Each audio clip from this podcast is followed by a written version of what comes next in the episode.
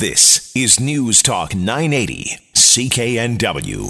Jill's away this weekend. Sterling Fox with you on this lovely Sunday morning in Vancouver. It is 7:48, and the 7th annual Indian Summer Festival returns to Vancouver with an offering of thought-provoking literary dialogues, world-class musical performances, and compelling public art exhibitions. It's a pleasure to welcome Sirish Rao, the Indian Summer Festival co-founder and artistic director, to the airwaves of CKNW. Sirish, good morning. Morning. It's good to have you with us. The Indian Summer Festival number 7 starts in just a few days on July 6th with a big opening gala. And before we talk about that night alone, talk to us in general terms about the Indian Summer Festival. It's number 7 this year. Yeah, that's right. Well, Indian Summer, the byline of our festival is where worlds meet. And it's really to bring together some of the top thinkers, musicians, filmmakers, chefs from Canada, India, and around the world. It started off to sort of bring India and Canada closer together because these are two countries that have very little intellectual and cultural traffic happening in a contemporary sense. Okay. And, and then it's sort of grown to include much beyond that.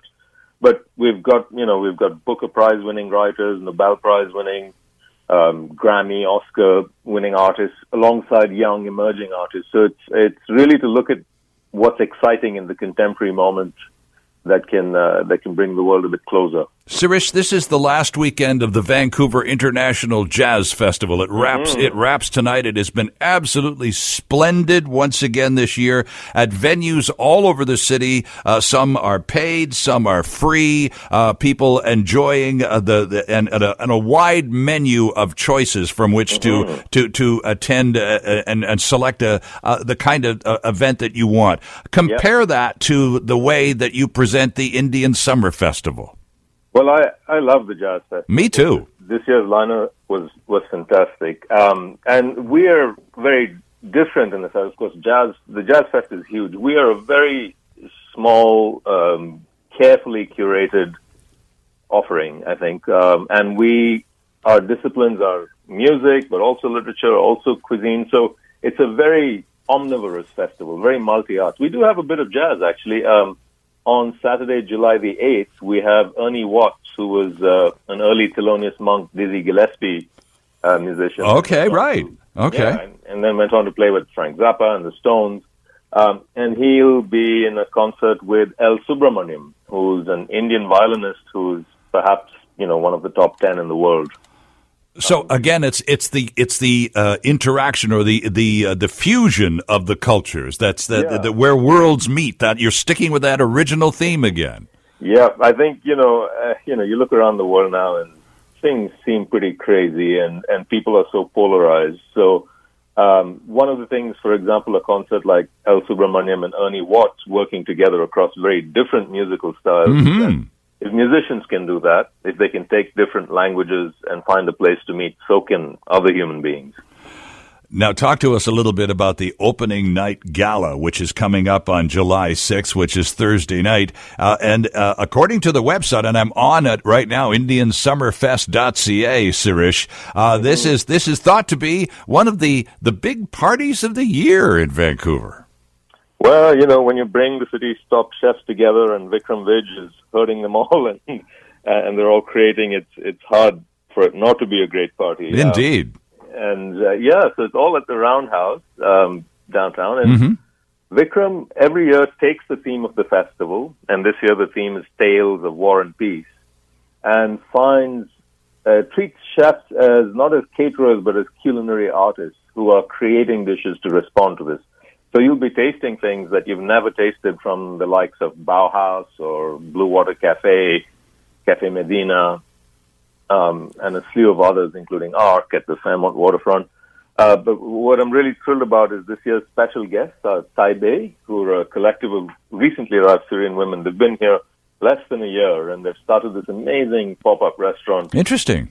Yeah, I mean, they've come and brought the culture of their hometowns, many of which have been in Aleppo and Homs, which are quite devastated, and they've actually been able to offer hospitality to Vancouverites in the form of their food, which I think is amazing. And I'm happy that we have them at our opening. Indeed. Now, the festival begins on July 6th. That's the night of the opening gala at the Roundhouse Community Center in Yaletown. But it runs for a while, right through until July 15th. At how many venues around town, or is it all focused on the Roundhouse Community Center?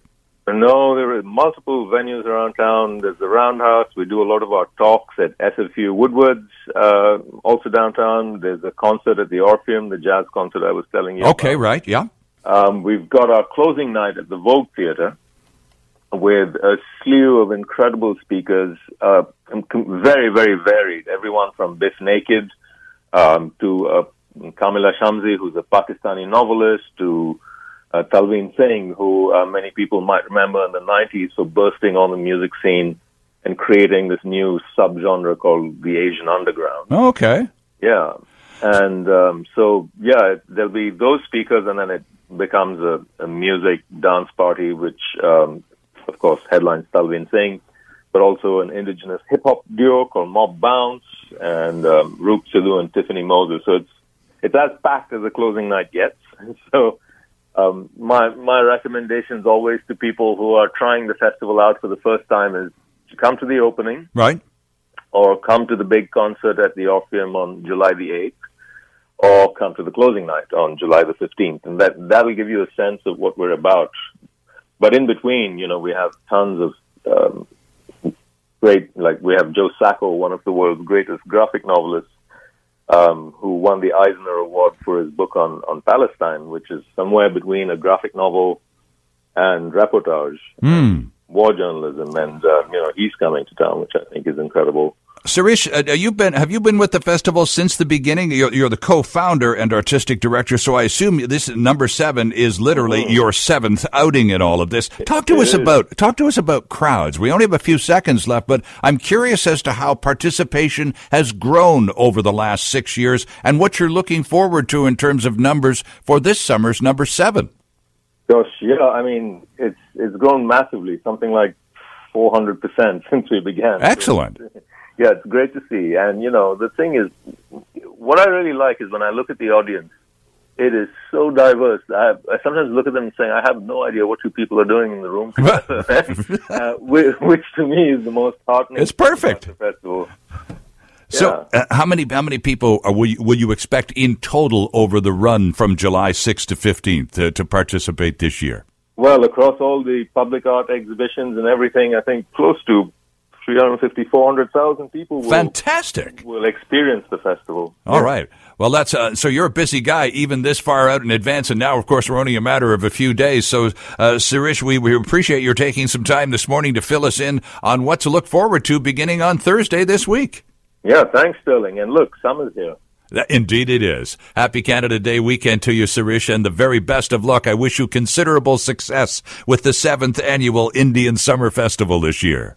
Thanks, Sterling. A pleasure indeed. There's Sirish Rao, the artistic director and co-founder of the Indian Summer Festival. If you want to find out more, and boy, they have an action-packed agenda. The website is Indiansummerfest.ca.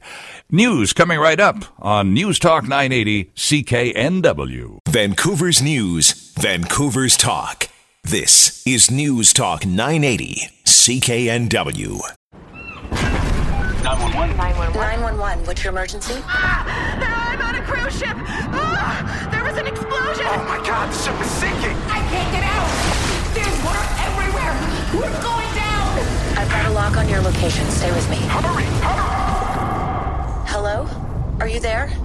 Help is on the way. Angela Bassett and Peter Krause return in an all-new season of 911 on a new night. Thursday, March 14th on Global. Stream on Stack TV.